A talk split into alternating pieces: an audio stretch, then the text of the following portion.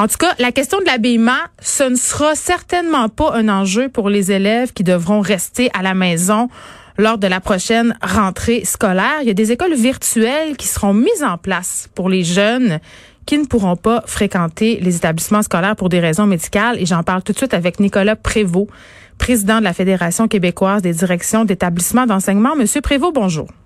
Bonjour, Madame Peterson.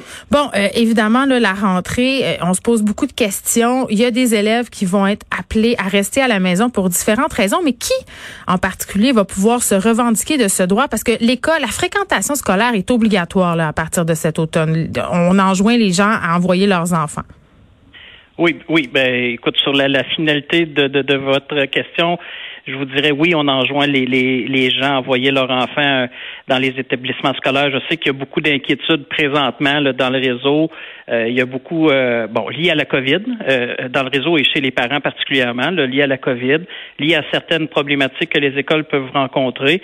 Mais euh, sachez que tout le monde travaille très fort présentement pour faire une entrée réussie et pour que les enfants soient en grande sécurité. Donc oui, euh, je, je crois que la place est, est, est à l'école. Il y a tellement de problématiques reliées à la, à la non-fréquentation. Donc euh, oui, il faut être à l'école. Maintenant, qui euh, des élèves pourra se, se prévaloir de la formation à distance ou de l'école virtuelle? Parce que là, il y a plusieurs termes là qui mm-hmm. tombent un peu sur le pour, pour essayer de démêler les...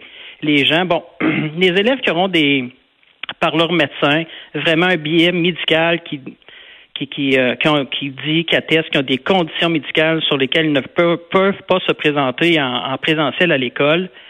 Là, on parle de plus de, de, de classe virtuelle. Puis je vais expliquer le, le, un peu ce que ce qu'est la classe virtuelle. Comme l'enfant, on, on l'élève, on va le prendre en début d'année. Donc, euh, je prends des élèves, exemple, de première année, mm-hmm. euh, dans une région X où j'en ai cinq euh, dans un établissement, plus deux dans un autre, plus deux dans un autre. Puis, je suis capable de faire un regroupement. Là, je pourrais créer une certaine classe virtuelle avec, euh, exemple, vingt élèves parce que l'enseignant qui fera cette formation-là à distance va partir avec vingt enfants, même s'ils ne sont pas de la même école ou de la même classe, en début d'année, et il va les avoir sur une période qui est je vous dirais, euh, prolonger, sinon toute l'année au complet. Ah, mais là, vous venez de mettre, euh, de répondre à une question importante parce qu'un des enjeux, là, je pense que les gens étaient bien mêlés. On se disait, ben, écoutons, comment les enseignants vont faire pour enseigner aux élèves en classe et aux élèves à la maison? Mais ce que je comprends, M. Prévost, c'est que ce seront des classes complètement distinctes. Ben, ça pourrait être des classes complètement distinctes pour nos élèves qui qui, qui seront euh, dans une absence prolongée.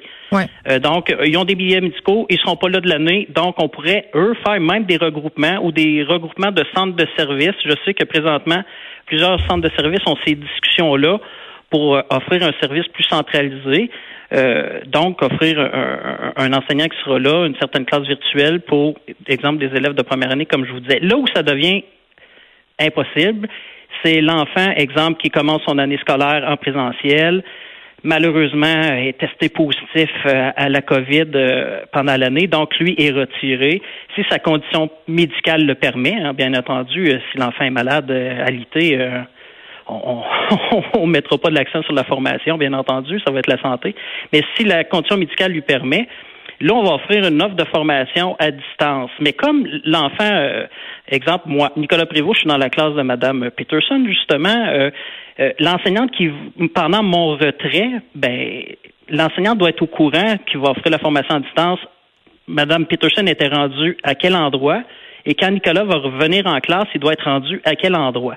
Donc là, la formation à distance doit être un peu plus pointue parce qu'on va partir d'un point X à Y. Et c'est là qu'on peut pas faire de regroupement entre euh, des classes différentes parce que les enseignants ou l'élève de première année ne seront pas nécessairement rendus au même endroit ah. dans toutes les classes, dans oui. les moments donnés. C'est comme dire, il va y avoir, en fait, l'école virtuelle et l'enseignement à distance. C'est deux affaires qu'il faut séparer. Oui, c'est deux. C'est, c'est, la manière est la même. Ça reste une formation à distance, mmh. mais la, le, le regroupement, ça va être difficile de faire des regroupements nombreux d'élèves euh, de formation à distance d'élèves qui sortent de moments de, de courts moments, là, qui sortent mmh. sur une période de quatorze jours, exemple. Mais là, M. Prévost, dites-moi, pour les élèves qui vont se revendiquer là, dès le départ, c'est-à-dire qu'ils ne fréquenteront pas les établissements scolaires pour des raisons médicales ou encore parce qu'ils ont un proche qui a une condition médicale qui fait que ça serait oui. dangereux pour eux de les exposer, eh, on estime à combien, justement, la proportion de ces élèves-là là, qui ne se présenteront pas en classe dans une semaine?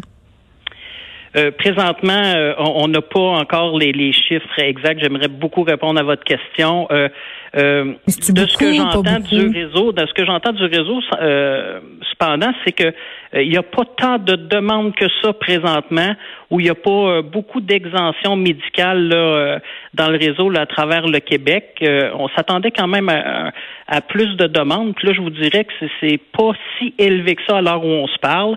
Mais euh, bon, les élèves euh, sont pas encore entrés hein, dans dans les établissements scolaires. Souvent, euh, bon, les parents font peut-être les demandes un peu à, à la dernière minute. Donc, on s'attend mm. la semaine prochaine, avant l'entrée là, officielle, à, à recevoir plus de demandes. Mais présentement, de ce que j'entends, c'est qu'il n'y a pas tant de demandes que ça, mais je peux malheureusement pas vous le chiffrer. Bon, euh, certains parents sont à la dernière minute, certaines directions d'école aussi, pour plein de raisons, euh, souvent légitimes. On a eu des informations euh, à la dernière minute dans bien des cas. Euh, par rapport à cette école virtuelle-là, est-ce qu'on est prêt? Est-ce qu'elle est au point, cette école-là?